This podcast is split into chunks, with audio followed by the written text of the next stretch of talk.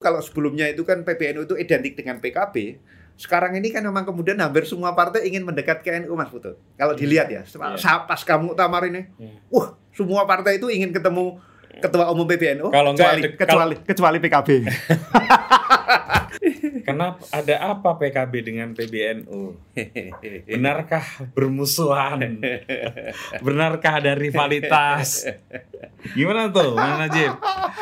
Itu udah ah, kalau orang Jawa bilang gamblang welo-welo gitu.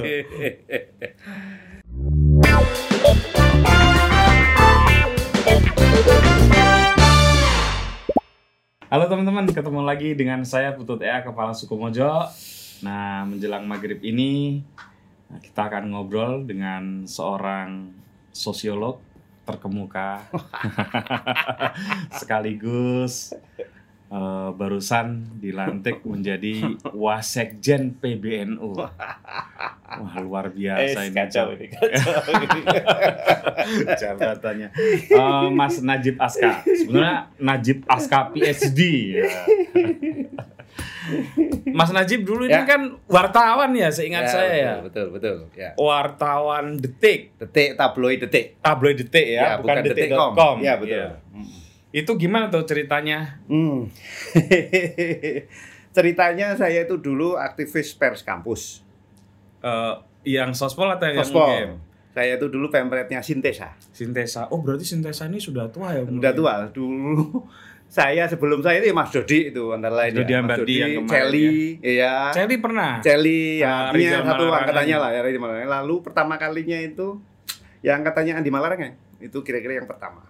Loh, eh, Anda berarti sama Mas Celi itu ah, berapa terpaut berapa angkatan? Hmm, tiga tahun. Oh, ber- ah, di Celi itu ya? delapan ti- empat ya di bawahnya jauh sebenarnya. Cuman ya saya ya sempat satu asrama juga di Kopma jadi sempat ya rada anu lah. Oh. Rada Sintesa itu pertama kali di saat Mas Celi. pokoknya zamannya ketua senatnya Visipol itu Andi Malarangeng. Hmm. Itu didirikan zaman ketua senat Visipol itu Andi Malarangeng. Itu Sintesa berdiri. Andi Malarangeng itu kakaknya Rizal. Kakaknya Rizal Malarangeng. Malarangeng dia angkatan 82 atau 81 lah. Bedanya dengan adiknya itu kayaknya jurusannya saja ya, sama-sama sospol. Sama-sama sospol, Andi itu sosiologi, Sosiologi. Celi itu komunikasi. Nah, sosiologi sama dengan jenengan. iya betul sama-sama saya sosiologi Andi. Oh. nah, itu gara-gara di pers itu lalu ya ketemu pers teman-teman macam-macam, lalu kemudian ya sering ke Jakarta dan lain-lain itulah. Ya. Lalu ketika detik itu memulai ya, lalu saya kan kenal seperti Gusipul. Gusipul itu termasuk salah satu eksponen awal di detik lah. Di Detik. Kan gitu kan sebenarnya Eros ya pemberetnya ya. Iya. Lalu Pak terus sebenarnya kan simbol Jarot. informalnya kan ada Cak Nun, ada Gus Dur sebenarnya. Oh gitu. Ya. Oh. Nah, baru karena itu, tahu ini saya. Ya, karena itu. Tapi ini. kalau kalau ke Jogjanya em, Pak Eros Jarot itu Hmm. sering di Kadipiro, saya pernah dengar ceritanya. Hmm, ya, ya, Tapi di ya. belakangnya ada Gus Dur juga. Gus Dur juga. Oh. Ya, Gus Dur itu termasuk ya, itulah. Provokatornya lah. Ya, provokatornya lah. Ya. Ah. Nah, itu kemudian yang di situ kan Saiful itu. Saiful kan keponakannya Gus Dur. Iya. Yang dulu tinggalnya di rumah Gus Dur, Saiful itu. Hmm. Jadi Saiful itu orang eh pas keluarga Jombang tapi di Pasuruan. Lalu kemudian dibawa ke Jakarta itulah Gus Dur. Iya, Dikuliahkan di UNAS. Iya betul. Nah, itu selama kuliah itu kemudian sebagian waktunya nginep di rumah Gus Dur. Betul, betul. Nah, itu kemudian gitulah. Di Unasnya yang lulusnya Unas lama ya? banget kan. Iya, iya, iya, iya, iya. Nah, itu gara-gara nyambung sama Iya. Saiful sama teman-teman lain. Lalu ketika itu dimulai, saya diajak. kira-kira. Enggak kok bisa nyambungnya UGM dengan Unas dengan Nah, itu Gus Dur. dulu dulu dengan ada Eros, dulu Pak Eros. ada organisasi namanya Ikatan Mahasiswa Ilmu Sosial dan Ilmu Politik Indonesia. Oh. Namanya ISMAISPI. Hmm. Uniknya ketuanya adalah Gus Ipul Hmm. dari UNAS. Nah, ini salah satu Ya, ya, ya. kemampuan politik Ipul sudah muncul dari dulu sebenarnya, ya kan? Jadi bukannya UI bukan UGM. Bukan UE. Ah, Unas pinter ya dia bermain di antara dua Ah. itu. Jadi dia berbaik dengan UGM lah kira-kira waktu itu Hmm. sehingga mengalahkan UI. Jadilah dia ketua. Ah. Nah, salah satu acaranya itu dulu di UGM. ah, salah satu Oh, salah acara yang kedua ya, eh, seminarnya seminar nasionalnya IMAISP itu yang sekian di UGM. Ah, saya jadi ketua. Saya kan dulu pengurus senat juga. Iya. Masuk detik berarti tahun berapa ya? Saya tahun 92. 92. Ya, jadi 92 itu kan belum terbit, tapi masih simulasi-simulasi istilahnya kan. Oh, berarti sejak awal sudah Iya, ikut sudah membidangi. ikut ya. Kan terbitnya 93, Mas. Oh ya, iya. Ya, terbit publik itu 93 tapi kita sudah mulai ngumpul bikin simulasi ya macam-macam itulah sejak 92. Di Bredel 94. bukan 95 Juni ya? 94. Setahun aja. Ya. Tahun lebih sedikit lah. Nah, jadi ada majalah yang yang yang yang sangat terkenal dulu namanya Detik ya, bukan Iya. detik.com. Iya, betul. Detik eh, dibikin oleh tadi itu Pak Eros Jarot dan baru tahu saya kalau di belakangnya ada Gus Dur dan Gus ada. Cak Nun gitu ya. iya. Oh dan sangat terkenal. Saya termasuk walaupun di Rembang sana Di Rembang berusaha ya ya. untuk berusaha untuk membaca. itu kadang-kadang dapat, kadang-kadang enggak gitu. Iya, iya. Terus di Bredel dan Ya. itu salah satu pembredelan yang Hmm. cukup fenomenal Ya, karena ya. kemudian eh, banyak yang melakukan aksi protes Betul. atas pembredelan Betul. eh, Detik. Itu Detik, bareng dengan Tempo. editor. Betul. Betul, bareng. Detik Tempo Detik Tempo editor. Editor. Bareng tiga media itu. itu yang kemudian membuat eskalasi politik Yes, kira-kira begitu. terus meningkat Ya, terus ya. meningkat sampai Betul. kemudian terjadi eh, 98. 98. Yes, kira-kira begitu. Waktu itu kenapa Mas Aska ma, kok bisa di apa? Bredel tuh kira-kira. Kenapa bisa di Pretel ya? Jadi memang satu kehadiran detik itu kan waktu itu agak lain ya dibandingkan media-media yang lain. Jadi memang waktu itu kira-kira kita hadir dengan apa ya karakter yang beda. Kita karakter yang hampir semua masih eh, jurnalisnya selain Eros, selain Budiono Darsono. Oh Mas Budiono Darsono. Budiono Darsono itu Iya, kan betul. apa red- redaktor pelaksananya lah, redaktor Hmm, eksekutifnya. iya. Dulu sempat juga Mas Farid Gaban sebenarnya. Iya. Waktu Mas- Mas simulasi. Mas Sula juga kan? Oh Sula ya, Sula Iya. malah belakang belakangan setelah saya. Ah, Sula itu iya. tapi meskipun sebelum terbit sama-sama sebelum terbit ya. Iya, iya. Tapi yang jurnalis yang jurnalis beneran itu kan hanya Budiono Darsono yang punya pengalaman banyak ya. Hmm. Farid Gaban sempat ikut tapi hanya fase simulasi. Ketika detik kemudian pindah markas dari Warung Buncit, dulunya kan make markasnya Republika Mas. Kita simulasinya itu Oke. di Warung Buncit itu. Iya, iya. Lalu kemudian karena satu dan lain hal kita pindah ke prioritas ke Priori- Gondangdia. Prioritas berarti Pak Surya. Paloh. Iya betul Surya Ah, Paloh. Nah itu kemudian Mas Farid nggak ikut. Farid Hmm. tinggal tetap di tetap tinggal di eh, Berita Buana lalu menerbitkan Republika itu. Iya, iya, iya. iya. Nah itu gimana tadi itu berarti? Jadi kira-kira itu ya, itu riwayatnya. Enggak, kenapa bisa di Bredel kalau tem Ya, ya saya galak kayaknya ya. ya. Galak. Jadi karena itu hampir semua wartawannya itu aktivis pers. Ya tahu kan Mas Torik dari Jogja ya, Ya, misalnya gitu Torik. Saya lalu itu ada Cula ya, ada Dalipin ya yang kemarin di BBC. sekarang di Kumparan. Ah, betul. Jadi itu lalu dari Jakarta itu teman-teman teman-temannya Mas Saiful sebagian ya, Unas. Itu Saiful kan dulu ketua Senat. Hmm. Jadi dia ngajak teman-temannya yang jurnalis, lalu ada juga teman-teman aktivis nasionalis. Pokoknya ini memang hampir semuanya teman-teman anu lah, teman-teman teman-teman pers kampus lah kira-kira gitu. Ya. Jadi sehingga kemudian mentalnya, semangatnya juga semangat semangat rodo ngawur-ngawur itulah kira-kira maksud itu. Jadi menulis dan Eros memberi ruang untuk itu ya. Kemudian sehingga ya orang bilang ini memang media yang lahir untuk dibredel. Tapi laris kan. Tapi laris jadi Laris karena itu memang iya. karena dia waktu itu kita berani berbeda dengan yang lain dengan memuat belak-belakan kira-kira begitu Iya. ya. Kita kan banyak mengandalkan dengan wawancara wawancara panjang. Hmm. ya. Wawancara-wawancara panjang jadi interview lalu dimuat apa adanya. Hmm. Kira-kira gitu ya. Itu kemudian jadi menarik karena biasanya kan banyak media lain agak ngemasnya kan muter-muter tuh. Model kayak Kompas misalnya kan gitu kan cara mengkritiknya kan rodo jurusnya rodo dawa ya, mumet-mumet kayak. Kalau ini enggak ngomong ngomong-ngomong nekat misalnya kayak Wikian Ki waktu itu yang sering kenceng ya, lalu Iya. kayak Gus Dur dewe, Cak Nun kira-kira gitu. Jadi rame lah kira-kira gitu membuat pers Indonesia jadi rodo rame lalu dianggap nakal lalu bareng dengan Tempo dan editor lalu di Bredel. Berarti waktu itu Mas Najib Aska tinggal di Jakarta. Tinggal di Jakarta. Oke. Terus kemudian ketika sudah di Bredel balik ke Jogja. Balik ke Jogja dan menyelesaikan skripsi. Saya belum selesai skripsi waktu itu. Oh, Iya, iya. termasuk lama juga ya. Iya. Berapa tahun? Saya 9 tahun.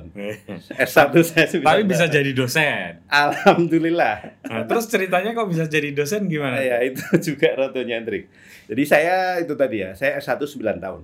Karena saya ketika mahasiswa lalu udah mulai nulis skripsi sebenarnya saya, lalu kemudian karena ada tawaran gabung detik, saya pikir wah ini kayaknya momentumnya kok menarik nih, momentum politiknya ini loh. Iya, iya, iya. Kita ah, kayaknya ikut ah, udah tak tutup itu skripsi macam-macam, ikut ke Jakarta jadi jurnalis tiga tahun saya di Jakarta. Hmm. 92, 93, 94, bahkan 92, 93, 94, 95 saya 95 saya di Jakarta. Jadi setelah di Bredel detik pun masih masih di sana. Saya masih punya komunitas kreatif sama Sula, sama Hmm. apa lagi itu, Yayan waktu itu ya, sama Oh, Eros masih iya. tetap sama Eros. Iya.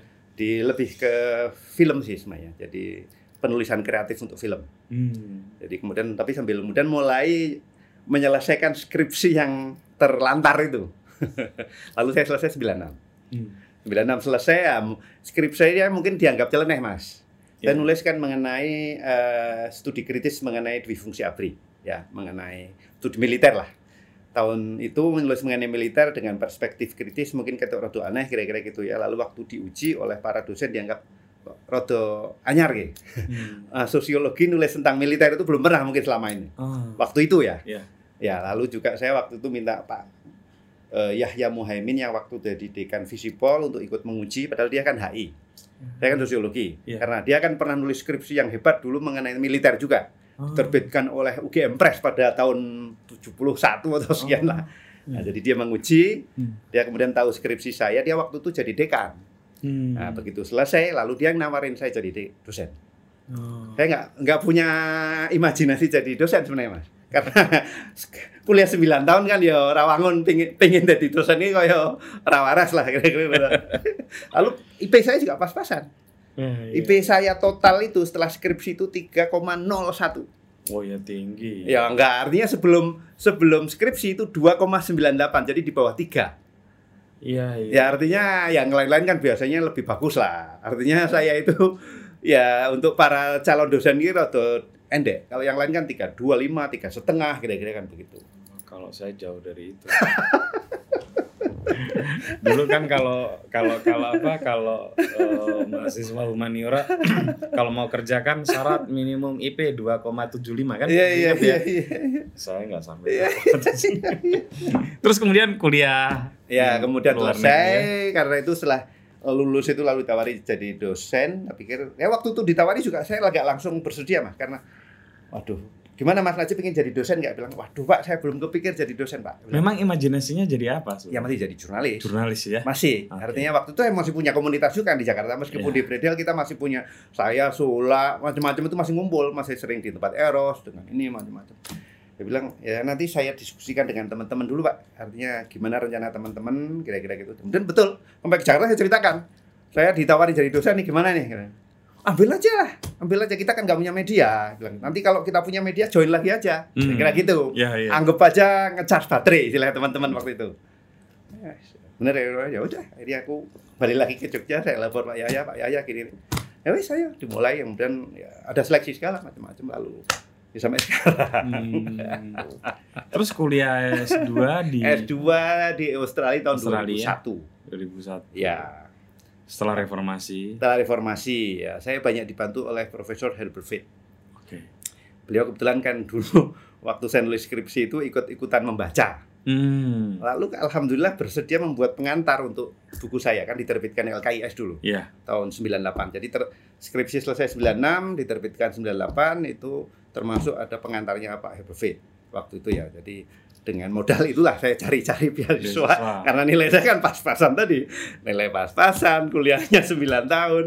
Alhamdulillah hanya nyantol di NU Nah, ketemu dengan Harold Crouch kan yang ahli militer juga toh. Iya. Saya masih nulis mengenai militer waktu S2 saya mengenai konflik Ambon. Oh, Ambon ya. peranan militer dalam konflik Ambon. Konflik Ambon. Kan menarik karena mereka memang terlibat kan. Oke. Militer itu terlibat dalam konflik Ambon dengan Hmm. berbagai variasinya lah. Ya. Ya, lalu kemudian S3 tahun 2006 di Belanda di Oh. Amsterdam. Tahun 2006. Nah, mulainya selesai 2011. Wah, termasuk singkat juga ya. Ya, jadi kesasar jadi dosennya kebablasan akhirnya. Sampai hari ini. Terus Mas Najib ini kan eh, ini juga ya menulis tentang Muhammadiyah dan NU. Ya, itu betul. penelitian atau apa tuh? Penelitian. Penelitian. Ya, betul. Itu apa tuh Mas? Ya, itu saya kita penelitian tahun 2018 ya kalau nggak salah itu. Tahun Oh berarti 2000. belum lama ya? belum lama, belum lama Hmm. tahun 2018 itu. eh, saya dengan teman-teman termasuk Mas Heru Salim ya waktu itu dari Iya. NU-nya saya ajak Mas Heru Salim lalu siapa lagi ada beberapa orang ada dari Muhammadiyah ada Mas Zaki Arobi dan lain-lain jadi waktu itu sebenarnya gini concernnya waktu itu adalah eh, anu ya kira-kira ruang publik kita itu kok diisi oleh narasi-narasi yang negatif lah kira-kira begitu Oke. terutama tidak lama setelah ya pilkada DKI Ya. itu kan ramai itu Ya. usut lah kira-kira ruang publik kita itu penuh dengan eh, kebencian saling ini dan lain-lain tapi sebenarnya kan kita itu punya cerita-cerita positif tuh Indonesia itu punya Hmm. banyak punya banyak narasi-narasi positif salah satunya itu adalah kita punya dua ormas hebat yang saya kira sebenarnya mewarnai dunia NU dan Muhammadiyah.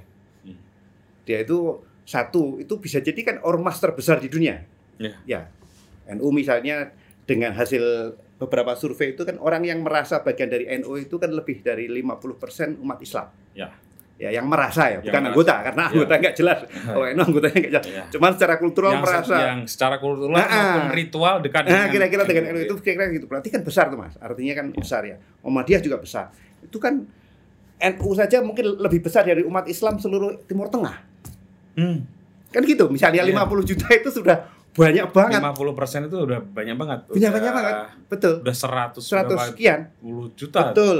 Jadi umat Islam macam negara di Timur Tengah dikumpulkan itu belum sama dengan jumlah. Misalnya. Iya. Itu kan berarti hebat ini Indonesia ini Islam yang hebat di dunia tapi meskipun selama ini kan kurang direken ya, kurang dihitung dan kita sendiri mungkin kurang mengapresiasi. Oke. Ya, Oke. dari situlah lalu kita kumpulkanlah narasi-narasi positif mengenai NU, peranan dalam perdamaian, kira-kira gitu, Hmm. dan peranan dalam demokratisasi karena Indonesia itu mulai dipikir orang sebagai ini menarik nih negara Muslim terbesar di dunia yang relatif damai, artinya ada konflik-konflik nggak begitu seberapa lah. Lalu juga demokratik. Banyak negara Islam di dunia itu kan tidak demokratik. Timur Tengah hampir semuanya kan nggak demokratik sebagian besar. Kan begitu ya? Betul. Nah ini kayaknya kok perlu nih kita angkat nih narasi-narasi ini. Ya. Nah, udahlah lalu dengan beberapa teman ngobrol diskusi-diskusi lalu kita riset lalu dijadikan buku. Wah waktu itu ya tahun 9, 2019 kita terbitkan kalau nggak salah. Hmm. Yang sekaligus itu kita jadikan narasi UGM waktu itu. Hmm. Jadi kita approach ke UGM di, eh, didukung oleh Pak Rektor untuk menominasikan NU dan Muhammadiyah ini sebagai kandidat eh, Nobel perdamaian. Oh. Ya, karena sekarang karena itu untuk mengisi ruang publik itu saya kira menarik ini perlu diangkat di internasional lah. Indonesia itu istimewa, kira-kira begitu toh. Selama ini kan Islam kan identiknya dengan Timur Tengah. Iya. Kan begitu ya. Iya. Islam Asia Tenggara itu kira-kira direken lah, kira-kira kan gini toh. Nah, kita masukkan ke situ Mas. Jadi itu saya kira salah satu ya hasil obrolan dengan teman-teman lalu menjadi buku lalu menjadi katakanlah dalam upaya untuk gerakan membawa Islam Indonesia itu ke panggung internasional. Mas Najib, sebelum marak di akhir-akhir ini tentang Hmm. isu khilafah dan lain sebagainya, Hmm. NU itu kan juga sering dihadap-hadapkan dengan Muhammadiyah. Ya. Nah, itu gimana tuh dinamikanya kira-kira? Dulu tuh kayaknya saat saya kecil keras ya, cukup keras. Betul, betul, betul. Tapi kayaknya makin ke sini mungkin kayaknya lebih makin Ya, ya. makin akrab atau makin gimana? Sebenarnya mungkin masing-masing mas ya. Ada periode satu ada periodenya sendiri. Saya kira periode awal eh, narasi kontestasi konflik itu cukup kuat ya. Dan sebagian musik mungkin masih berbau apa namanya ini khilafiyah lah ya. Hmm, Ada yang kaitannya dengan apa istilahnya dulu ritual. eh, ya ritual dengan TBC dulu ya TBC, kira-kira gitu ya. Ya. apa eh, bid'ah hurafat ya tawasul tawasul bid'ah hurafat misalnya itu jadi penyakit-penyakit yang dianggap dimiliki oleh NU waktu itu yang dilihat oleh Muhammadiyah dan sebaliknya yang negatif itu saya kira fase awal ya fase berikutnya saya kira sudah mulai itu kemudian kan perpecahan sebagian yang terpenting itu kemudian juga politik ya Ya. ketika eh, NU keluar dari Masyumi Iya. Ya, dulunya kan sempat bareng tuh di Masyumi. Ya, kemudian ketika NU memutuskan menjadi partai politik sendiri itu lalu juga menjadi eh, konflik tertentu sendiri ya. Hmm. Tapi sebenarnya Mas Putut di beberapa tempat itu tidak terlalu kuat. Pengalaman saya sendiri misalnya, saya orang Pekalongan ya. Hmm. Di Pekalongan itu ya eh, NU dan Muhammadiyah relatif tidak terlalu kencang. Ya. ya. Kebetulan juga ada lembaga kelompok-kelompok yang menjadi semacam apa ya jembatan keduanya. Jadi misalnya kalau di Pekalongan itu ada sekolah lembaga namanya Mahat Islam. Yang di situ NU Muhammadiyah Al Irsyad itu jadi satu. Hmm. Jadi satu. Bahkan yang Alawiyin Hmm. itu masuk di situ. Hmm. Sekolah di situ. Eh, saya sekolah di situ. Oh. SD, SMP, sampai SMP, SMA baru negeri. Lalu yang sebagian kemudian juga secara politiknya nyambung ke saya kebetulan waktu eh, remaja kan ikutnya bukan di IPNU tapi di PII. PII, Ya, ya. nah, PII itu di situ ada NU ada Muhammadiyah. Jadi kami relatif nggak punya beban seperti itu sebenarnya. OPI itu ini ya banyak NU-nya ya. Ya saya NU misalnya gitu ya. Bapak Ah, saya iya, NU, iya, bapak Anda- saya Anda NU, NU, iya. teman saya NU banyak juga. Salah satu kekuatan penting NU, eh, PII Pekalongan ya di Kauman. Kauman itu kampung saya dan itu kuat NU banget. Kauman itu kalau nggak salah ini ya, Mas Jadul. Jadul Mola. Iya, Ah. Jadul itu adik sepupu saya. Rumah kami hanya berjarak 200 meter. satu gang. Ah, iya, iya, Tapi iya, memang iya, dia iya, lebih NU dalam artian dari dulu itu di madrasah NU, lalu Iya. saya kira di IPNU dan lain-lain. Termasuk kuliahnya kan juga di betul IAIN. di IAIN. Jadi gitu. Saya lebih NU. Jadi saya mungkin mirip kayak apa ya? Mungkin kayak Cak Nur barangkali. Oh. Kan orang yang besarnya dari kultur NU tapi bapaknya lebih ke Masyumi. Hmm. Kan begitu. Iya, iya. Jadi bapak saya kira-kira begitu. Jadi bapak saya sempat engage dengan Masyumi kira-kira begitu. Lalu ketika NU membuat partai sendiri dia masih kira-kira berada dalam lingkaran Masyumi. Yang mirip-mirip kayak gitu kalau nggak salah Canun ya. Cak Nun juga kira-kira gitu. Nun deh. itu Iya. kalau dari ayahnya Iya. mungkin ka- kalau nggak salah ya iya, ceritanya iya, iya. dari bapak beliau itu Betul. eh, NU Hmm. dari eh, ibundanya kalau nggak salah Muhammadiyah. Iya, iya. Terus ini Pak Mahfud MD, Ah, vote MD. Pak Mahfud Ya, MD ya, juga. Iya, dari Kira-kira garis ibunya begitu. kalau nggak salah Muhammadiyah walaupun Madura loh. Iya, iya, iya, iya. Kalau saya sebenarnya bapak ibu NU semua. Hmm. Bapak ibu NU semua, tapi kemudian kira-kira engagement dengan organisasinya lebih ke PI. Iya, iya, iya. Kalau di kampung saya juga sih. Gitu ya? Nggak ada masalah ya. Ya, Bapak saya kan masalah. Muhammadiyah. Iya. Iya. Tapi juga ngimami di Masjid NU juga. Gitu, gitu ya. Ya Rembang. kalau iya Rembangnya tapi di perbatasan. Cuman kalau ngimamin di Masjid NU ya pakai kunut. Ya, jadi Muhammadiyah pun ya macam-macam. Ya karena itu sebenarnya Ya. gitulah. Saya termasuk orang yang tidak punya pengalaman traumatik ya Iya, terhadap sama, NU Muhammadiyah itu sama, jadi sama. relax aja. Iya, iya. Dengan NU ya fine dengan Muhammadiyah fine jadi ya segitulah. Nah, tapi akhir-akhir ini Mas Najib Aska NU dan Muhammadiyah kembali agak berseberangan nih. Oke. NU dianggap Ya. terlalu dekat dengan pemerintah, Iya, iya. sementara Muhammadiyah Ya ya ya. sangat kritis terhadap pemerintah. Ya, ya. Itu gimana tuh? Ini sebelum Ya. Anda menjabat sebagai wasekjen PBNU loh ya. Iya, iya, betul, betul, betul. Ya, ya, ya, ya. Ya mungkin ter- utama ini ya, saya nggak tahu ya. Barangkali salah satu yang membuat semakin tajam itu Pilpres 2019 ya, yang kemudian mengangkat Kiai Ma'ruf Amin yang mantan Rois Am Hmm. NU sebagai wakil presiden. Hmm. Ya. Itu kemudian membuat kira-kira gerbong NU seperti anu lah, berduyun-duyun merapat ke satu kubu. Kira-kira begitu ya. Dan itu membuat kemudian sebelah sebelahnya sebelahnya atau seberangnya jadi juga gak nyaman ya karena kemudian berduyun-duyun yang solid itu membuat sebagian ya meskipun tidak semuanya kan ya ada juga orang seperti Buya Syafi Marif ya Ya, yang tetap mendukung Pak Jokowi dan Imam Aruf ya. Tapi sebagian merasa apalagi yang yang aspiran-aspiran wapres. Hmm. ya kan? Misalnya seperti Pak Din misalnya ya Pak Din Samsudin yang sebelumnya jadi staf khususnya Pak Jokowi kira-kira kan gitu toh di situ di lingkaran istana. Tapi ketika Pak Jokowi memilih Pak Ma'ruf ya dia kan Pak Din mengambil jalan yang berbeda dan saya kira itu meningkatkan eskalasi barangkali ya bacaan saya ya, Ya, ini ya. sebagai sosiolog ini Ya, ya, waktu itu lebih sebagai sosiolog lalu kira-kira gitu deh sebagian lalu jadi kok NU-nya kenceng ke kentelan kekencengan gitu jadi akhirnya sebagian Muhammadiyah merasa nggak nyaman lalu mem- eh, lebih ke poros yang sebelah ya. Hmm. meskipun masih ada juga kan kita tahu ada orang-orang yang masih kira-kira mendukung pencalonan eh, Pak Jokowi dan Pak Kiai Ma'ruf terutama memang yang punya saya kira punya catatan-catatan tebal terhadap Pak Prabowo Hmm. misalnya kan begitu Iya. Ya kan, Iya. misalnya orang seperti siapa? Uh, Susril Bair. Susril Bair kan mendukung Pak Jokowi waktu itu ketika Iya. 2019 Iya. karena dia sempat punya pengalaman-pengalaman yang mungkin kurang asik lah Pak Prabowo ya kira-kira gitu Iya, iya. lalu siapa lagi ya sebagian orang lain lagi lah kira-kira tetap ke Pak Jokowi Ya, tapi betul, kira-kira gitu Mas Putut ya. Jadi saya kira dimensi politik terakhir agak mewarnai. Ya. Ya. Termasuk menteri jatahnya Muhammadiyah kayaknya menteri pendidikan biasanya Muhammadiyah ya. Betul, betul, betul. Ya betul. Jadi eh, Menteri Pendidikan selama selama ini atau lebih banyak lah. Lebih banyak. Karena ya? pada saat SBY sudah mulai digeser sedikit, Pak Nuh. Oh, Pak M. Nuh. Ya Pak Nuh kan mem- orang NU yang diangkat sebagai Menteri Pendidikan oleh SBY. Jadi sudah dimulai sebenarnya. Hmm. Dan bahkan orang itu lebih NU ya. Kalau ini sebenarnya kan bukan orang Muhammadiyah saja. Nadim juga kan bukan orang NU. Betul. Kan begitu ya. Betul. Jadi di satu sisi sebenarnya eh, tidak memberikan kepada Muhammadiyah, eh, tidak tidak memberikan kepada Muhammadiyah, tapi juga tidak kepada NU. Ya termasuk Menteri Agama pertama kan Pak Jokowi kan dari tentara malah. Betul. Ya. Tidak Pak- dikasih. Siapa namanya itu orang Aceh itu ya?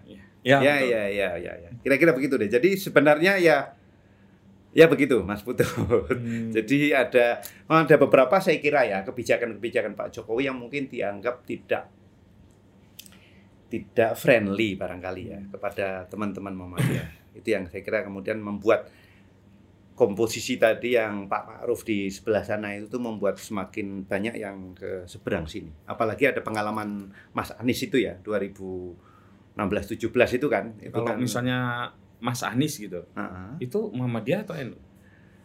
Mas Anies itu setahu saya kan kulturnya lebih ke Al Irsyad sebenarnya. Malah Alir Syah, Iya, kan gitu. Hmm. Arabnya kan Arab, dia kan bukan Alawiyin. Hmm. Kira-kira kan gitu ya. Iya, iya, iya. Baswedan itu kira-kira kan segitu ya. Jadi bukan Alawiyin, kira-kira begitu ya. Hmm. Tapi ya ya bukan NU Muhammadiyah tapi kan cara anunya lebih modernis lah, Islam modernis ya. Hmm. Lebih jadi secara politik lebih masyumi lah, gampangnya kan begitu. Oke. Ya, secara politik lebih masyumi, jadi modernis masyumi. Jadi yang sampai saat ini saya kira lebih banyak dianggap sebagai representasi eh, orang-orang Muslim modernis Dan itu identik dengan Muhammadiyah. dan Muhammadiyah, betul. Jadi di grup-grup yang teman-teman Muhammadiyahnya kuat, ya termasuk PI sebenarnya itu kan sangat antusias ya dengan Oh, saya baru tahu. ya dengan naiknya Mas Anies ini dan Eh. mereka termasuk yang Saya kira PI itu banyak orang-orang di Prabowo, bukan ya?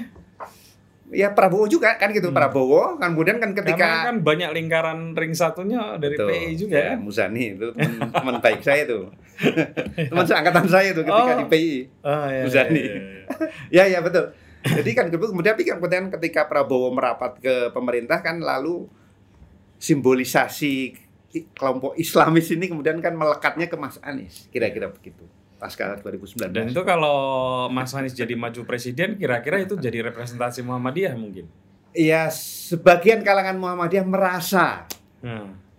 terwakili oleh beliau kira-kira gitu karena itu kan sekarang tantangan besarnya Mas Anies itu kan mendapat dukungan dari Nahdien. Nahdliyin kan begitu kalau di Muhammadiyah kayaknya udah sebagian besar anu lah welcome lah cuman NU kan masih punya anu nih keseganan ya atau Iya. catatan-catatan terhadap Mas Anies Iya. termasuk kasus 2017-nya itu sendiri dan mungkin kira-kira itu simbolisasi selama ini yang merasa dianggap lebih dekat ke Muhammadiyah dan Masyum. Walaupun dalam konteks Jakarta sebetulnya bukan Muhammadiyah dong ya. Betul. Karena Betul. kalau kita mau lihat Betul. dengan lebih jernih Betul. lagi, Betul. pendukung Mas Anies organisasi Islamnya kan Betul. malah afiliasinya di Nahdien. Betul, betul, betul, betul, betul. Betul ya? Jakarta memang saya kira sosiologinya agak khas ya. Iya. Yang saya kira harus dibedah dengan cara tersendiri tuh, dengan Iya. kacamata sendiri, kira-kira gitu. Karena ya seperti yang kita tahu FPI kan ya NU, NU, cara iya. beragamanya. Betul. Kira-kira begitu. Jadi Makanya memang dulu saya sempat ini rame ketika 212 saya bilang loh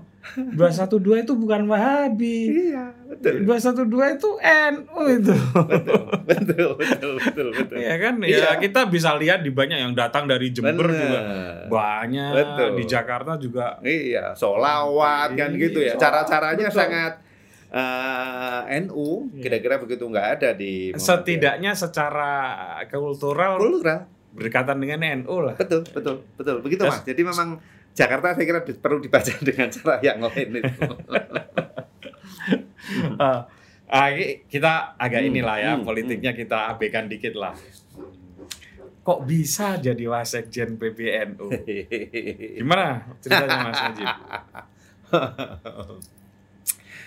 Ya, saya kira sebagian faktor terbesar saya kira karena hubungan baik saya dengan Gus Yahya, ya. Gus Stakuf lah. Sebenarnya kami lebih banyak yang memanggilnya Stakuf kalau di Visipol itu. Yahya Stakuf Yahya itu UGM, Stakuf, ketua ya? umum ya PBNU. Beliau kan dulu kuliah di UGM di jurusan sosiologi sama dengan saya. Sama dengan kakak kelas saya. Oke. Beliau angkatan 84, saya 87. Hmm. Dan dari dulu memang saya relatif dekat lah. Saya termasuk karena orang yang suka dolan kira-kira gitu. Iya. Jadi sering ke mana-mana, sering Iya, kadang-kadang iya, yang nginep di tempatnya Gus Yahya, Gus Takuf di Pondok Kerapiak kan. Beliau di Kerapiak. Beliau di Kerapia kan? Ya, beliau itu kan dulu di sini sebenarnya mulai SMP, Mas. Di Jogja itu. Bukan SMA ya? SMP kelas 2 Ah. kira-kira gitu. Saya SMP-nya lupa ya, SMP mana, Iya, tapi iya. kemudian mulai SMP dia di Kerapiak, lalu kemudian SMA SMA 1. Ya, Bukan Man 1. bukan, SMA 1. SMA 1 Jogja. SMA 1 juga, Oh. Teladan. SMA 1 ada. Ya sekarang sebutannya SMA ya. SMA 1. Ya, ya. Ah. Dia SMA 1, kemudian selesai lulus dia kuliah di sosiologi. Sosiologi. 87. Eh 84. Itu unik ya, kenapa Hah? beliau nggak nggak di IAIN ya biasa.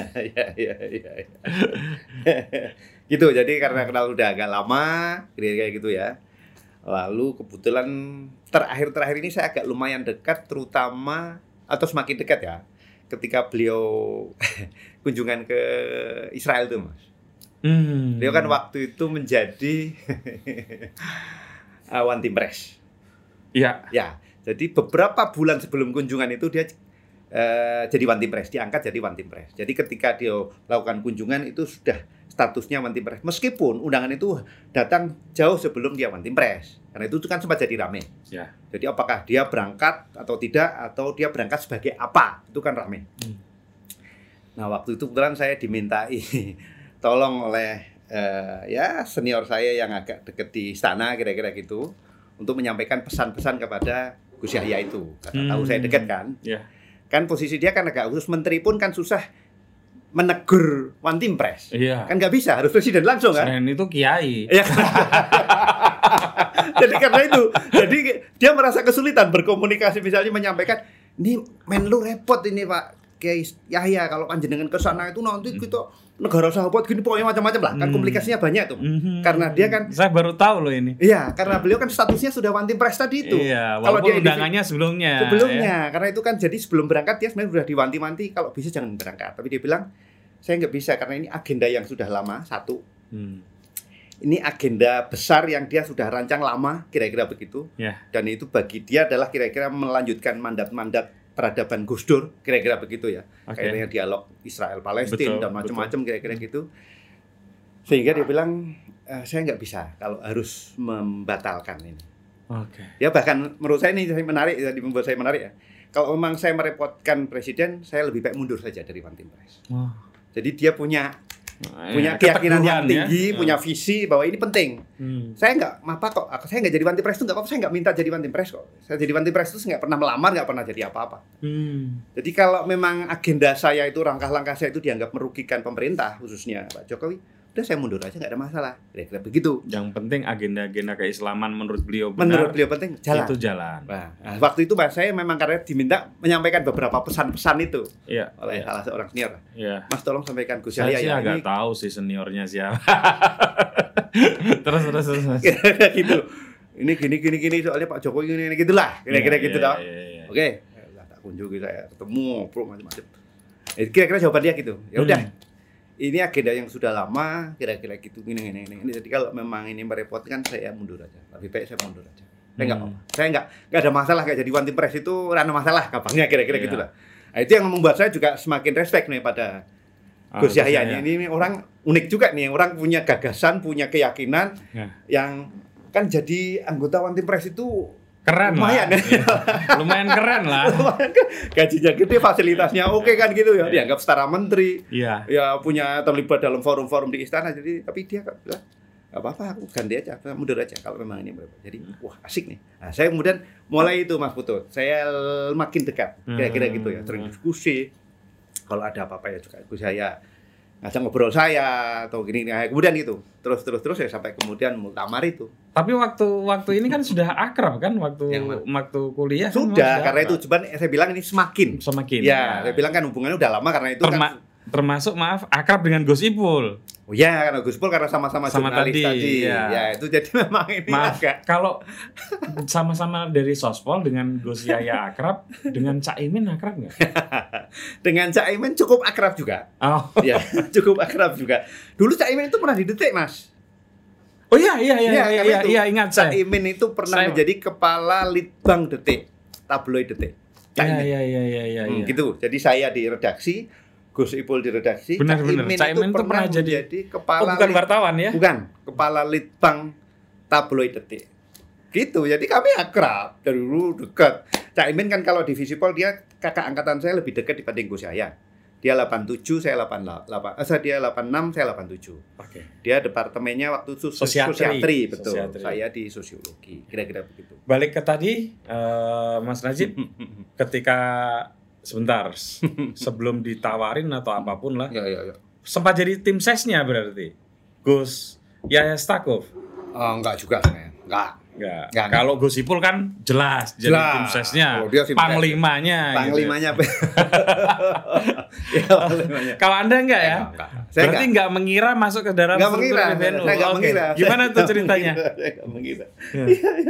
Iya, saya enggak mengira. Jadi saya enggak mengira akan jadi pengurus itu enggak ya. Jadi meskipun saya dekat dengan Gus Yahya, jadi setelah selesai, eh, cuman memang bahkan rencananya kan saya saya itu kan ingin memang ikut muktamar waktu itu ya. Oh, yang di Lampung tuh. Yang di Lampung itu saya nggak bisa datang juga karena anak saya kebetulan waktu itu lagi kecelakaan. Oh, ya. Jadi karena ada kecelakaan, udahlah saya nggak bisa ikut lah karena saya ngurusin aja saya pamit. Eh, Sebentar, bisa ikut. sebentar maunya ke sana berarti jadi tim ses di Enggak lapangan. juga, enggak juga. Atau itu- pengamat. Iya temennya lah. Ah, Temennya. nemenin lah ya. Ya seperti Sulak lah. Dulu kan waktu itu nulis buku itu menghidupkan Gus Dur. Ya, Itu kan narasi mengenai dari interview dengan Gus Yahya lalu diterbitkan jadi buku namanya judulnya eh, catatan kenangan Yahya Khalil Stakuf judulnya menghidupkan Gus Dur. Hmm. Kira-kira gitu. Itu kan diterbitkan beberapa minggu sebelum muktamar. Muktamar. Ya kira gitu ya. Ya Sulak nggak ikut jam itu karena dia nggak bisa politik juga, cuman dia menulis buku itu kira-kira gitu. Dia waktu muktamar dia hadir di situ. Ya menemani aja kalau orang ya kalau orang lain Teman ya. Oh iya kalau orang lain mungkin kasak kusuk, Sulak malah nggak bisa bebas masuk ruangan ketua umum karena tidak dianggap nggak punya kepentingan apa-apa kan gitu toh. Bisa rokok-rokok Nah, bareng. itu rokok-rokok ngopi-ngopi bareng nih kan saya gitu pun. ya. Oh, kadang-kadang kalau Gus Yahya lagi stres, "Wene dilak, wene nih." Eh, gue konco guyon, Iya, kira-kira kan gitu. Kalau yang lain kan harus screening dulu nih. Ini kubu mana, ini mana kan gitu toh. Dan lain-lain apa kepentingannya kalau usul apa. Saya kira-kira seperti itu. Kalaupun hadir kira-kira ya wes wes melu grup-grup kira-kira begitu. Tapi posisi Waksekjen itu kan penting banget. Sebenarnya enggak juga Mas Putut. Kenapa? Karena karena wak- wasekjen itu banyak di PBNU. Oh iya, Nah, ya karena segede itu kan. Iya, iya. Sekjennya satu, wasekjennya itu 20. Jadi ya orang penting-penting banget lah sebenarnya, Ah. ya kan? Kecuali kalau wasekjennya cuma 3 atau 5, oh hebat banget ini. Oh, tapi kalau 20 memang kebanyakan. Iya karena itu. karena itu ya, orang orang penting-penting banget lah. Ya, cuman menggenapi saja. Jadi Hmm. memang gini. Jadi memang saya nggak tahu apa-apa. Saya tahu mengenai saya masuk PBNU pun sehari sebelum diumumkan. Ya, dan itu tidak langsung dari Gus Yahya. Iya. Jadi sehari sebelum eh, diumumkan itu saya di, dihubungin oleh seorang seseorang ya yang saya nggak kenal Hmm. ngirim WA tiba-tiba Mas Panjenengan diundang besok pagi ada acara taruh PBNU kira-kira gitu di NU. Siapa gitu? Aku waktu itu bulan lagi perjalanan Jogja Solo sama keluarga. Jadi Hmm. saya udah karena saya nggak kenal, saya nggak respon sampai di rumah sore-sore itu baru ki siapa tuh ki? Kok Alek namanya Alek. Siapa tuh ki? Terus saya kontak Gus Kipul. Gus Kipul, kok saya diundang kayak gini nih? Ada apa ini? Bilang Hmm. gitu toh. Iya. Gus Ipul langsung nelpon saya. Wah, mantap itu Pak Najib berarti masuk PBNU. Loh, kami bilang, loh kok masuk gimana? Ya masuk itu berarti kalau yang besok diundang itu berarti masuk PBNU. Loh, masuk jadi apa? Wah, nggak tahu saya, kata Gus Ipul. Hmm. Yang tahu hanya Gus Yahya, Dama, Rois Am. Karena mandatoris, mandatarisme utama kan hanya dua orang. Ah. Eh, Rois Am dan Gus Yahya. Plus dibantu berapa orang yang fungsi apa namanya? Eh, apa namanya itu? Eh, yang menyusun kepengurusan ya. Oke. Gitu ya? Formatur, Iya, formatur. Oke, wah gitu ya. Ya Udah habis itu saya kontak Gus Yahya. Gus, ini nggak aku kok dikirimi undangan kayak gini nih. Piye? Abang itu. Ono apa? Apa eh, aku, aku kon ngopo ini loh. Aku perlu mangkat ra aku ngono itu. Hmm. Terus dia jawab habis maghrib itu. Harus Jawabannya cuma pendek. Harus. Loh kok harus gitu ya? Tak telepon. Gus ki piye iki kok harus? Kowe gelem ora mlebu PBNU? Jadi apa, Gus? Ya sak karepku. sak karepku. Nek kowe gelem makat, nek ora gelem ya ora sama makat. Wah, jigeri. ya wes gue tak tak pikirin. Udah gitu aja. Udah ngobrol sama istri ini aku kok kayak gini-gini nih enaknya gimana nih? Wis mangkat aja, Mas. Ya, wis Hmm. mangkat. Nyari tiket, besok berangkat, aku nggak tahu jadi apa. Sampai diumumkan baru tahu. Hmm. Wakil sekjen ini salah satunya adalah gitulah Najib dan lain. Wah, jika wakil sekjen. dan sampai selesai pengumuman kan cara selesai semua kan aku waktu itu mau pergi. Aku ketemu Gus Yahya lagi. Gus, ini berarti apa ini tugasku ini? Hmm. Bagi Pak Sekjen ki apa tugasku? Apa tugas dari khusus? Sengko karo dipikir lah. Hmm. Ngono ya. Jadi wis udah nggak jelas namanya. Ya, kemudian saya dilibatkan dalam beberapa hal lah. Ya. Kayaknya si engagement saya lebih banyak fungsi-fungsi eksternal. Oke. Jadi kalau dalam wah, kewasekjenan itu ada pembagian tugas internal macam-macam. Saya tugas saya kira-kira adalah hubungan antar lembaga Hmm. dan hubungan masyarakat. ya ya. Itu ya. coupling saya. Iya, iya. Antar lembaga, antar lembaga otonom di PB di PBNU maupun keluar ke pemerintah Oh, maupun oke. ke luar negeri. Oh, ya. Termasuk baru pulang kemarin dari Ya, Dubai kayaknya ya. itu yang kemudian saya langsung dilibatkan kemarin itu waktu misi ke Dubai itu. Iya, iya, iya. Kerjasama pendidikan lah dengan Emirat Arab. Nah, Mas Najib, saya Hmm. mencatat setidaknya ada dua hal yang dijadikan bahan kampanye oleh Gus Yahya Stakuf. Mm-mm. Yang pertama adalah pemberdayaan umat Ya. Nahdien. Ya, ya. Yang kedua itu soal eh, PBNU, NU bukan PBNU. Hmm. NU tidak sa NU dan PBNU tidak oh PBNU tidak diseret-seret ke dalam politik praksis. Ya, ya. Gimana tuh? Betul. Itu bener terjadi atau enggak tuh? Setahu saya begitu, Mas. Yang Hmm. saya pahami dari Gus Yahya dari awal kami diskusi memang begitu. Maaf yang pertama dulu deh. Apa sih maksudnya konsep pemberdayaan ini? Pemberdayaan, pemberdayaan sih ini gini lah. Kalau kan memang umat Nahdien itu kan sebagian besar kalangan-kalangan pedesaan, kalangan-kalangan yang tradisional yang kira-kira kurang lebih tertinggal dibandingkan misalnya Muhammadiyah, Muhammadiyah lebih terdidik, Oh, lebih ya. maju pendidikan kira-kira gitu deh mas. Iya, ya. iya. Jadi itu saya kira memang agenda terpentingnya ya pemberdayaan umat dulu lah. Wong NU ge biar luwe pinter, luwe maju, luwe sejahtera kira-kira kan itu. Itu prasyarat utama kan saya kira ke sana. Sebelum mikir-mikir yang lain-lain. Hmm. Kan sebenarnya kalau tema yang utama kan pemberdayaan umat sama peranan dalam perdamaian dunia. Iya. Ya, kira-kira kan gitu. Iya. Tapi kan sebelum ngomongin internasional kan internal dulu harus baik lah, umatnya lebih Hmm. lebih terdidik kira-kira gitu. Jadi memang itu prasyarat utamanya di sana. Jadi saya pahami sebagai begitu Mas Putut. Artinya eh, para pemimpin NU sadar juga lah bahwa eh, jam jamaah ya eh, NU kaum Nahdliyin itu sebagian besar memang masih memerlukan ya program-program pemberdayaan support-support sehingga mereka lebih lebih pintar, lebih terdidik, lebih maju dan lain-lain lah kira-kira gitu Mas Putut. Kalau di PBNU apa kira-kira yang bisa aplikatif dipakai untuk pengembangan masyarakat kayak gitu, Mas Najib? Pembangunan masyarakat itu misalnya salah satu yang konkret ini yang kemarin dilakukan ini misalnya adalah pemberdayaan masyarakat pesisir. Karena sebagian masyarakat pesisir itu kan ya NU juga. Iya. Kira-kira gitu. Kemarin kita buat kerjasama itu dengan Kementerian eh, Perikanan ya, Maritim dan Perikanan itu membuat model-model desa nelayan. Waktu itu kita awali malah dari NTT itu. Itu Was Harlah itu di NTT ada sebuah desa namanya Desa Warloka di di NTT itu yang itu ingin dikembangkan, ingin dijadikan sebuah desa nelayan tapi maju dan makmur kira-kira gitu mas.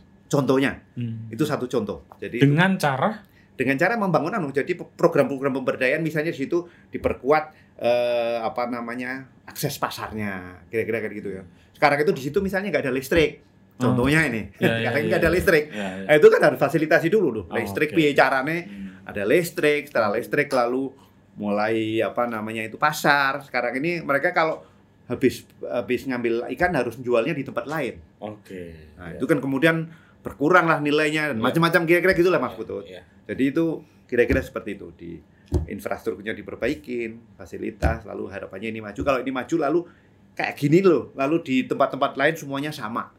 Ya, itu programnya sih sebenarnya di sekian puluh desa nelayan ya. Hmm. Seingat saya sekitar seratusan lah desa Hmm. nelayan. Misalnya begitu Mas Putu. Hmm. Contoh ini. Ya. Jadi kalau ini ini berhasil berarti ini penguatan kira-kira daerah-daerah NU yang di pantai modelnya seperti ini nih caranya. Contohnya kira-kira gitu. Lalu apalagi sekarang lagi punya program yang lagi kalau hari-hari ini di kick off itu program-program ya anu semacam literasi digital lah untuk untuk NU. Karena NU kan termasuk ya sekali lagi dibanding yang lain mungkin paling kurang lah eh, terliterasi ya dalam hal digital, akses digital. Ini termasuk punya rencananya kerjasama begitu. Jadi NU kan sekarang lagi salah satu program besarnya Gus Yahya sekarang adalah memang transformasi digital NU. Ya. Termasuk cara berorganisasinya juga. Sekarang ini misalnya lagi dibuat piye caranya sehingga surat menyurat antar struktur itu sudah nggak perlu lagi harus kirim-kiriman gitu. Semuanya lewat uh, Ya, kayak online system lah. gitu Kira-kira ya. gitu. Hmm. Nah, itu lagi dilakukan. Oke. Jadi lagi dilakukan Hmm. ya, transformasi digital ya, termasuk database. Hmm. NU saya kira mungkin termasuk yang paling lemah database-nya. Siapa Sekarang- tuh sebenarnya sekarang mau NU? ini? diperbaiki. Ah, kira-kira gitu. Ya, itu nih ya. diperbaiki. Ya. Karena kalau itu nggak terdeteksi, kalau kita sendiri nggak tahu siapa umat ya, kita susah juga berkhidmah kepada umat. Betul. Kira-kira begitu. Setuju. Jadi kira-kira gitu. Ini Ya. langkah-langkah yang sedang coba ditata oleh Ya, ya. kepemimpinan baru PBNU di Kalau Muhammadiyah kan itu memang tertib banget kayak. gitu. Betul karena itu, itu sudah duluan lah karena itu mereka itu sudah Iya. sudah duluan NU ini baru mulai mengejar. Kira-kira Oh. gitu Mas Putu. Terus apa yang dimaksud dengan tidak digeret-geret atau terlibat dengan Politik. politik Ya. praksis? Kan begini, salah satu rujukan Gus Yahya itu pengalaman 2019. 2019 itu kan man, ada Rois Am yang kemudian dicalonkan sebagai wakil presiden. Kan gitu. Hmm. Itu membuat kemudian NU sebagai sebagai organisasi hampir semuanya termobilisasi. Ya, karena ada pimpinan tertinggi. Rois Am itu kan pimpinan tertinggi, lebih tinggi dari ketua umum. Dalam Iya. dalam NU itu kan Syuriah lebih tinggi daripada Tanfidiyah. Iya, tapi Kira-kira kan begitu. tapi kan eksekutif kan? Yang Eksekutif satu, betul. ya. Karena itu tapi ini kan nama-namanya organisasi ulama. Betul. Ya kira-kira gitu deh. Setidaknya takzim gitu ya. Ya, kira-kira gitu. Jadi karena itu kan salah satu kira-kira kampanyenya Gus Yahya itu kan eh, jangan sampai apa yang terjadi tahun 2019 dijadikan pola. Hmm. Jadi kemudian siapa pun nanti ketua umum atau Rois Am yang akan terpilih dalam putaran berikutnya itu akan potensial menjadi kandidat 2024. Jadi akan dipakai terus menerus itu. Itu nanti kan akan nggak akan udah ujungnya itu sampai kapan jadi NU itu jadi terlibat. Eh, idealnya menurut dia adalah menurut Gus Yahya NU bukan menjadi pihak yang terlibat langsung dalam kontestasi politik. Tapi maaf eh, Mas Najib, Hmm, itu kan sebetulnya bukan presiden tahun 2019 saja. betul, betul. Sejak Gus Dur malah. Sejak Gus Dur, betul. Kemudian Pak Hasim Muzadi sudah juga. betul. Ya karena itu, karena itu. Hmm. Ini memang upaya memutus, Mas. Oke. istilahnya usaha mem- upaya untuk memutus. Hmm. Ya Gus Dur ya itu kecelakaan juga ya karena ya dia waktu itu ya situasi khusus lah kira-kira gitu. Tapi kemudian memang menjadi pola Hmm.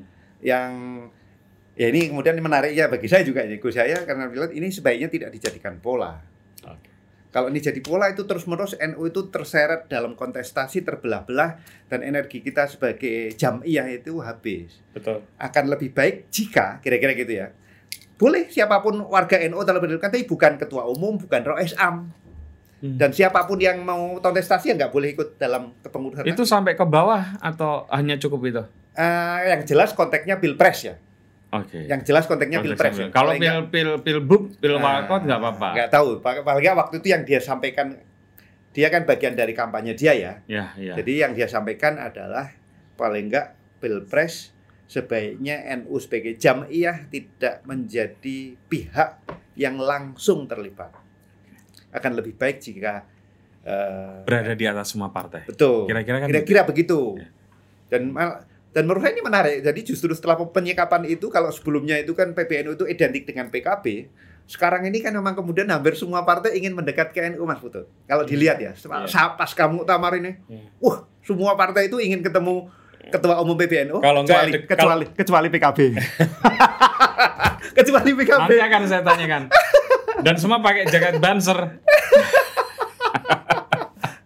Kira-kira gitu deh. Ah. Jadi memang kemudian menjadi menarik ya. Jadi positioning itu membuat jadi eh, NU lebih inklusif ya sebagai ormas yang siap mendukung siapa saja misalnya jamiahnya yang mau terlibat oke silakan Oke. Oke. dan saya tahu persis juga beberapa kandidat-kandidat penting itu sudah merapat ke NU melalui berbagai cara dan diterima Iya.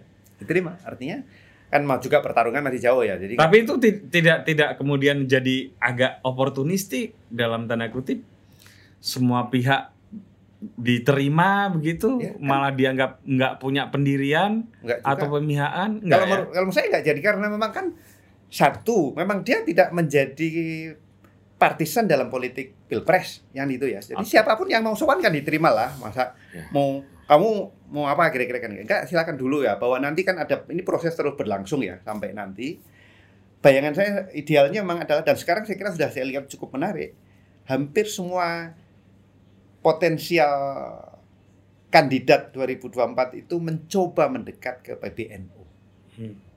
ngetuk pintu, sowan, Iya. cari kira-kira gitu. Ya, ya oke moga artinya nggak perlu harus saya hanya mendukung yang ini, yang lain nggak. Jadi kan melalui NU menjadi semakin sempit kalau begitu.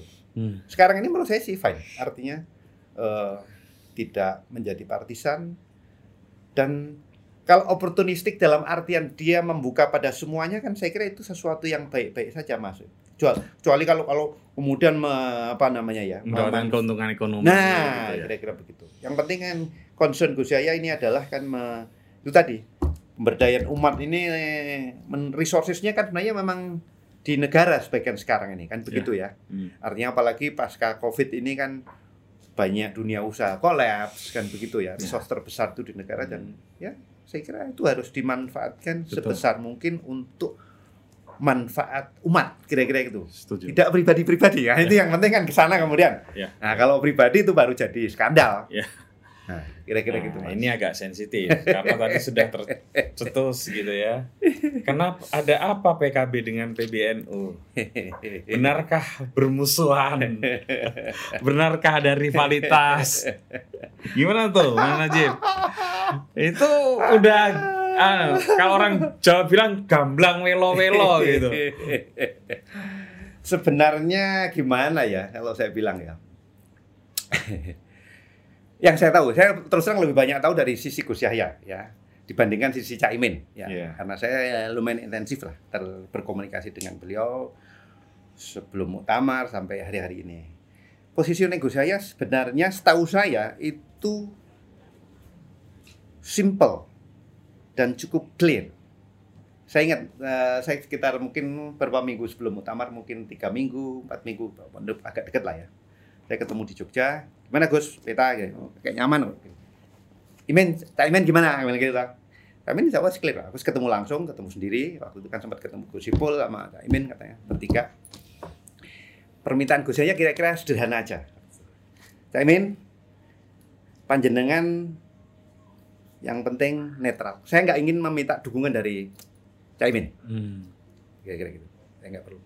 Tapi eh, saya juga berharap Cak Imin nggak usah mendukung sebelah. Cak Imin netral aja. Itu akan baik untuk semuanya, kira-kira gitu. Eh, Mas Najib, Hmm. dari versi Gus Yahya hanya minta netral Caimin. Ya. Yang terjadi nggak netral Caimin. dari menurut pandangan Gus Yahya begitu. Menurut pandangan Gus Yahya, Hmm. pada waktu-waktu terakhir akhirnya berpihak. Pada awalnya memang netral, Hmm. tapi tampaknya ini setelah melihat ada gelombang dukungan kepada Kiai Said Akil dari satu faksi penting dalam politik Indonesia, Hmm. lalu Caimin dan teman-teman menurut Gus Yahya sekali lagi ya, Hmm. kayaknya lebih ke sana. Ya.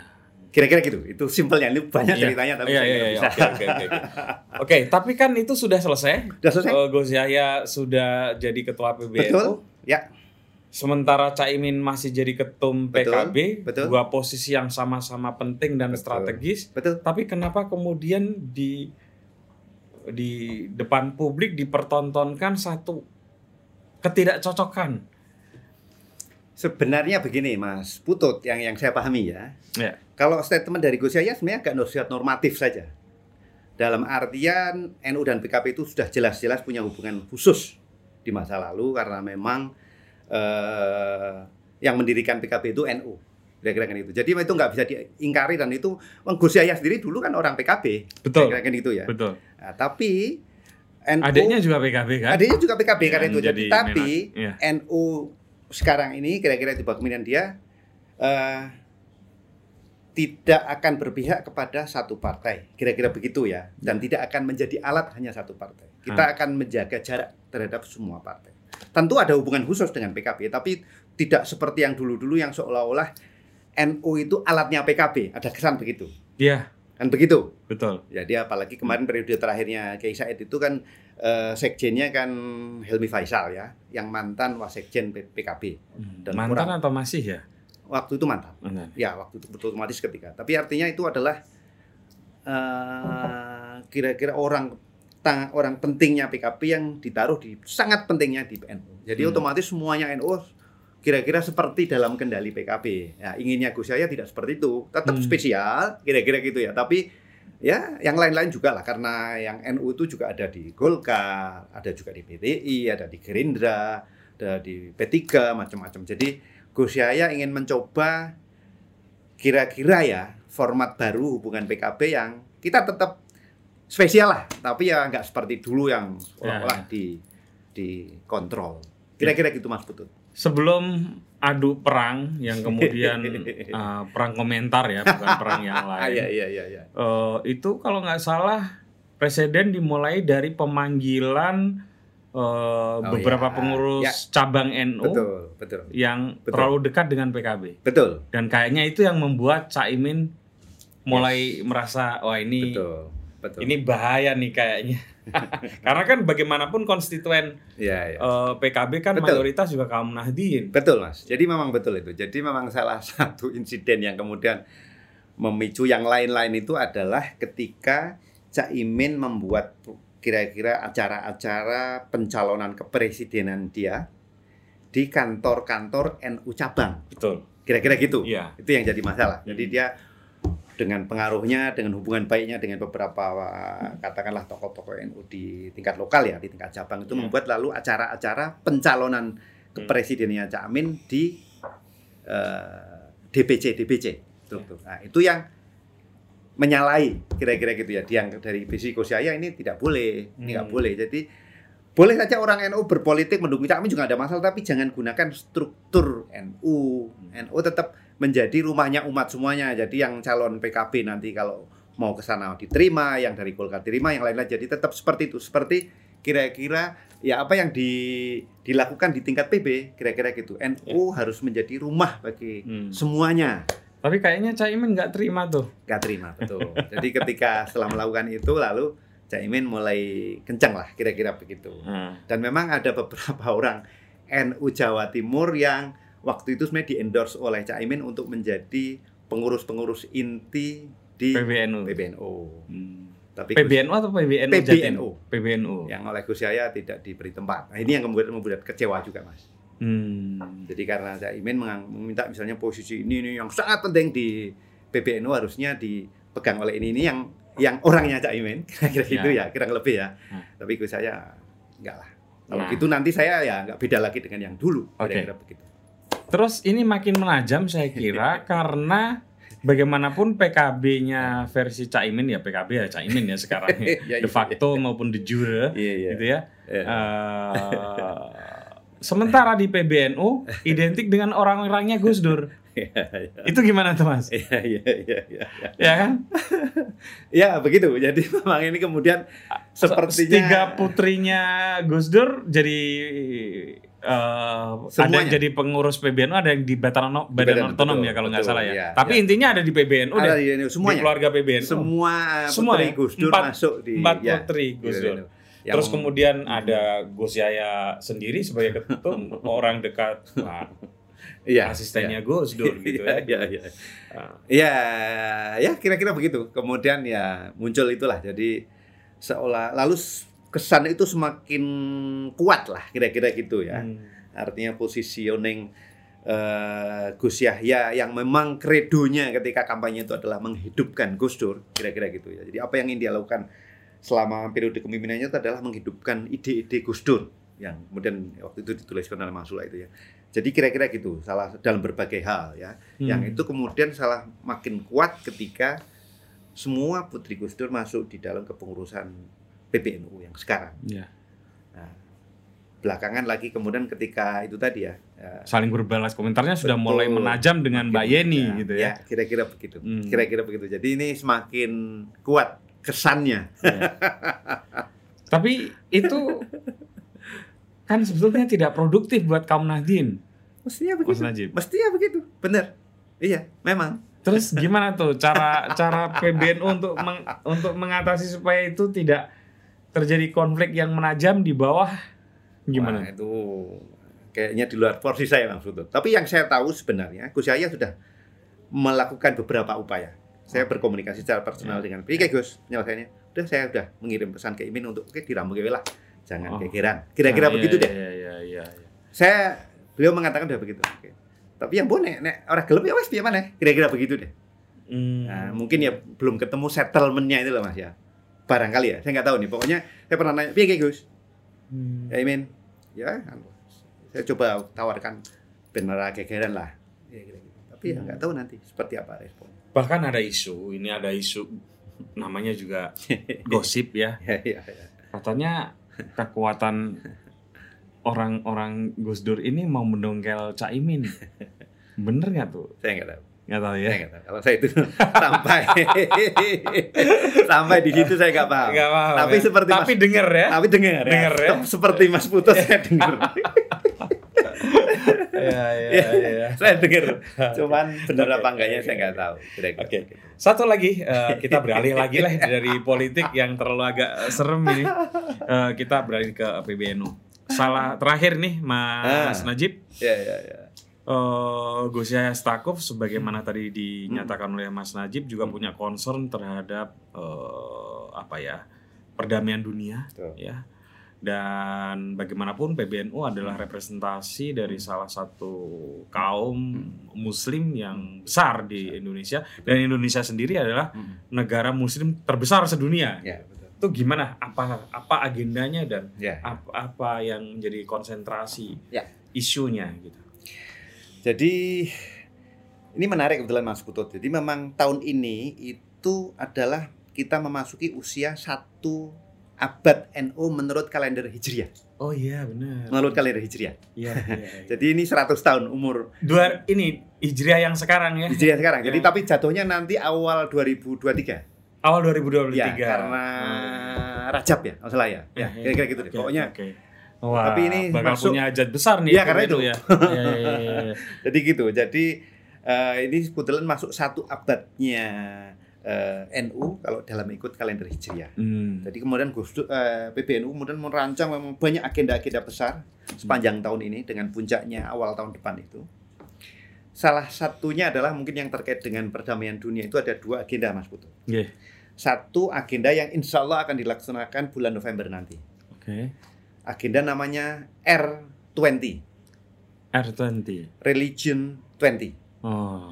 Jadi ini acara yang berdekatan dengan G20. Kebetulan kan tahun ini Indonesia jadi eh, G20 juga November, November kan? karena itu Iya. November G20 itu kalau saya nggak salah 24 14 November ya? 6 15 16 atau sekian lah Ya, ya, ya, kira ya. gitu. Pokoknya Ah. belasan itu ya. Ya, R20 itu rencananya mungkin ta- eh, sementara ini kalau saya nggak salah sekitar 2 3 4 kira-kira itu. Oh, mendahului. mendahului. Mendahului. Tapi tidak di Bali. di Bali juga. Di Bali juga. Di Bali juga. Jadi Menarik. memang ini agenda global yang memang dikaitkan dengan G20 Oh, iya, iya, iya. dan mendapat endorsement Oke, juga ah. dari Presiden Jokowi. Ah. Itu yang rencananya akan mengundang 20 tokoh-tokoh besar agama dunia. Salah satunya Paus Oh ya? Ya. R20 ini. R20. Kemarin Oh. Gus Yahya ke sana itu memberikan undangan kepada Wow, beliau. Menarik. menarik. Jadi Paus Paulus diundang, Hmm. eh, pimpinan Hindu India, India. diundang, Ah, ah. kira-kira gitu. Lalu eh, Tapi dari lama enggak Protestan. Nah, ini kayaknya itu salah satu salah satu anu. Kemarin jadi perdebatan keras. kayaknya. Nah, itu bisa mengganggu ikut Iya, iya, iya, investasi iya, itu. Tapi kalau bisa mendatangkan luar iya, biasa.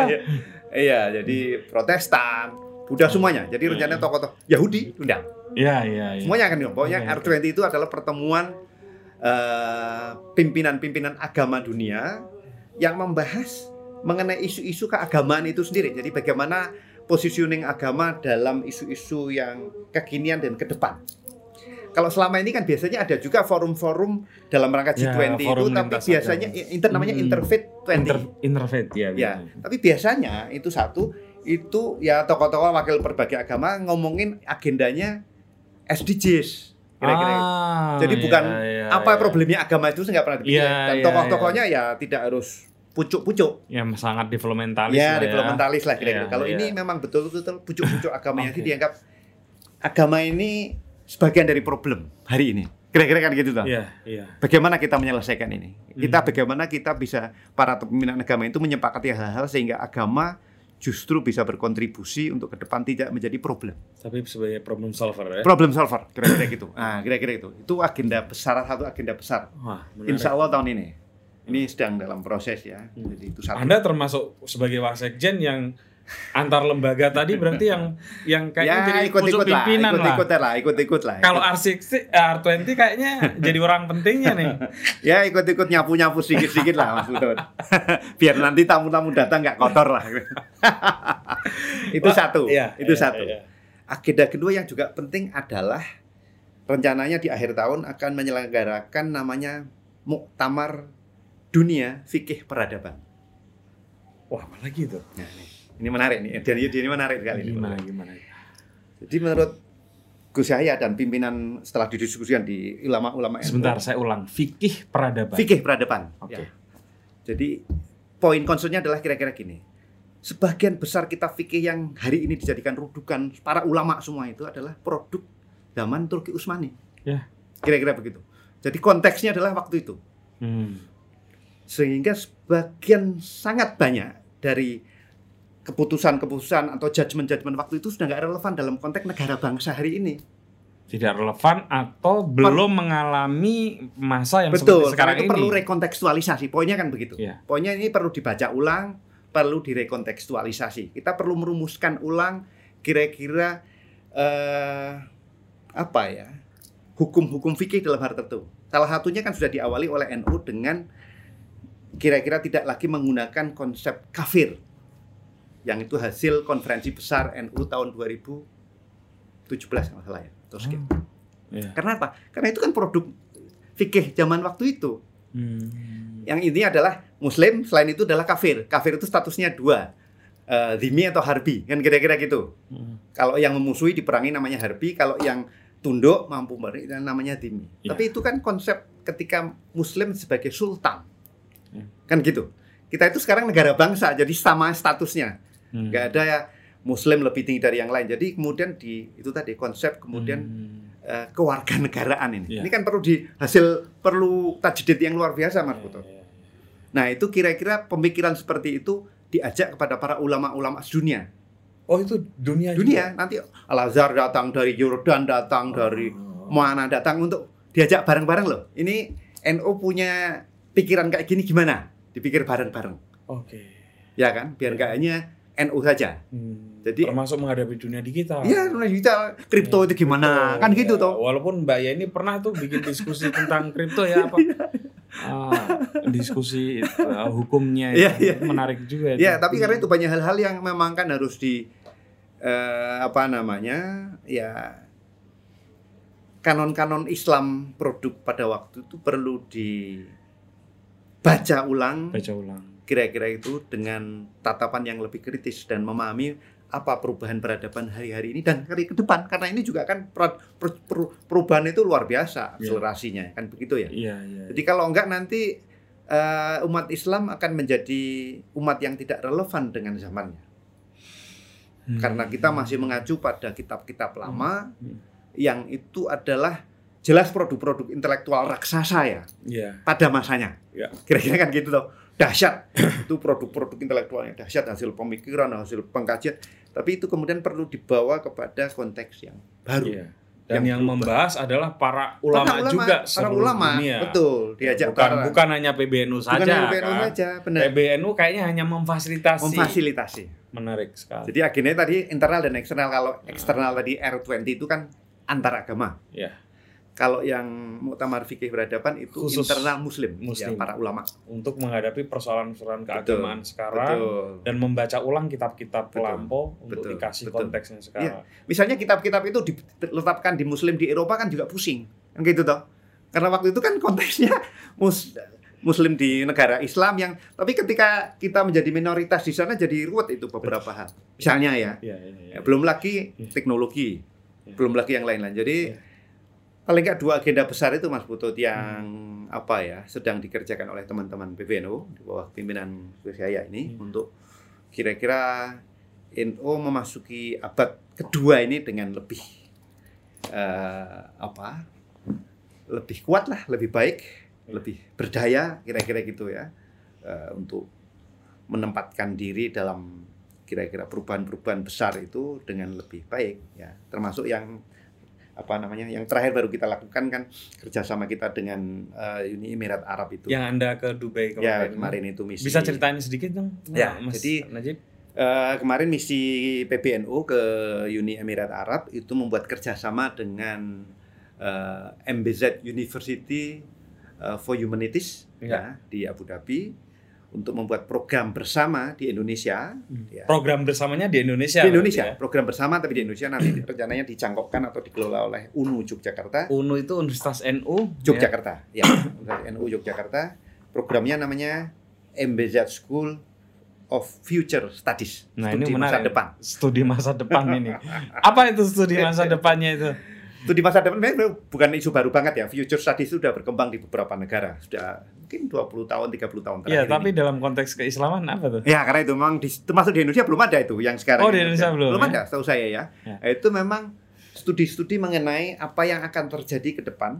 Jadi future study itu mengen- mengkaji mengenai probabilitas, probabilitas apa yang akan terjadi skenario-skenario. Ya. Lalu bagaimana kita mewujudkan skenario-skenario itu, kira-kira gitu. Hmm. Lalu bagaimana kita mendidik skill yang sesuai dengan apa yang akan terjadi di depan Satu itu. contoh kecil deh supaya mudah dipahami. Yang paling mudah kepala kami ya mungkin saya kira semacam ini, kripto itu misalnya. Kripto itu kan sesuatu kayaknya yang nggak bisa di stop ya. ya, tidak Ya, bisa ya, bisa stop karena Tidak itu akan menjadi ke depan. Jadi Hmm. Mau nggak mau ini akan eh, entah nanti stepnya kapan ini akan menggantikan katakanlah sistem perbankan konvensional sekarang ya yang ada bank Sis- sentral dan macam-macam itu ya. kira-kira untuk ngomongin Hmm. itu akan terjadinya kapan nggak tahu tapi itu tampaknya tampaknya eh, kira dalam skenario studies ya itu akan terjadi kira-kira begitu ya Hmm. dan kita harus siapkan sumber daya yang tahu dan paham dan menguasai itu Ya. ya kira-kira begitu jadi harus disiapkan itu eh, isu-isu belum lagi kajian apa masa depan bioteknologi yang Ya. luar biasa kira-kira gitu betul. jadi itu banyak hal juga, yang itu juga pesat. akan ada banyak perdebatan soal fikihnya itu. betul jadi kira-kira itu mas betul Iya, iya. Oke, Mas Najib, saya semua masih mau tanya banyak, tapi ini sudah satu jam lewat banyak ini, dan sudah saatnya sholat maghrib juga. Iya, Terima kasih banyak dan sukses selalu, eh. Mas Najib, Sama-sama. terutama di tiga hal penting itu tadi ya. Hmm, hmm. Satu menyambut Al20 di Bali, eh, dan pemerintah juga setuju kan, Sudah, endorse, itu endorse, juga endorse, ya. Eh, kemudian pertemuan antar Mhm. oh, ulama di Ya. seluruh Indonesia Ya, untuk ya. membahas Hmm, eh, isu-isu terkini betul betul eh, dan membaca ulang kitab-kitab betul agung di Betul. zaman itu untuk Betul, dapat betul. konteksnya sekarang betul betul dan eh, kerjasama dengan eh, universitas apa tadi? Eh, MBZ University for Humanities Ya untuk eh, future study dan itu dilakukan di Jogja lagi. di Jogja Iya. Saya Anda jadi Anda jadi dosennya? Eh, saya ikut-ikut lah Mesti yo merendah. Satu. Tadi tukang nyapu, ikut-ikut. Padahal saya yakin eh, beliau adalah salah satu think tank yang sangat penting. satu lagi saya ingin tambah Iya, silakan silakan. Muktamar Peradaban itu adalah hanya eh, akhirnya endingnya. Tapi NU sendiri akan melakukan halakoh-halakoh fikih peradaban mulai dari tingkat lokal, Mas Putu. Hmm. Jadi nanti dalam insya Allah kalau tidak ada eh, perubahan, eh, kick off-nya akan dimulai dua minggu lagi. Hmm. Dan itu nanti akan ada event yang luar biasa di Jakarta. Nanti tunggu saya, saya akan belum akan memberi bocorannya, tapi Iya, iya. bocorannya nanti akan sangat menarik. itu nanti akan menjadi kick off dari halakoh fikih peradaban di tingkat lokal. Hmm. yang nanti sam dari bulan ini sampai bulan kira-kira Desember itu akan dilakukan sekitar di 250 titik se-Indonesia. Wah. Banyak sekali. Jadi di tingkat daerah itu rame Wah. orang jadi biar tidak hanya elitis maksud Iya, saya. iya, Jadi iya, para iya. Dan kiai-kiai itu benar, kampung- dan itu benar. Kiai kampung biar tahu Iya, apa iya, tuh iya. problemnya. Jadi Iya, iya, kenapa ini iya, iya. diadakan? Jadi udah mulai diajak ngobrol. Separuh kabupaten di Indonesia itu. Betul, Iya. karena itu. Luar itu biasa. insya Allah akan dimulai dua minggu lagi melalui sebuah kick off yang rencananya akan cukup menggegerkan dunia persilatan. Yang ben- ya, masih ra- dirahasiakan. ya. itu. Dan pasti Mas Najib masih akan sangat sibuk. Tapi masih sempat ngajar nggak, Mas? Alhamdulillah. Masih ya? Saya basisnya tetap di Jogja. Oh Ya, iya, tetap iya. Oh ya. sekali aja. Sesekali saya ke sana. orang cabutan aja mas. Baik, Mas Najib, terima kasih. Saya tunggu nanti gelarnya jadi Kiai Najib. Dokter Kiai Najib. Askar. Oke, teman-teman, sampai ketemu lagi dengan tamu-tamu saya yang selanjutnya. Matur nuwun, matur nuwun.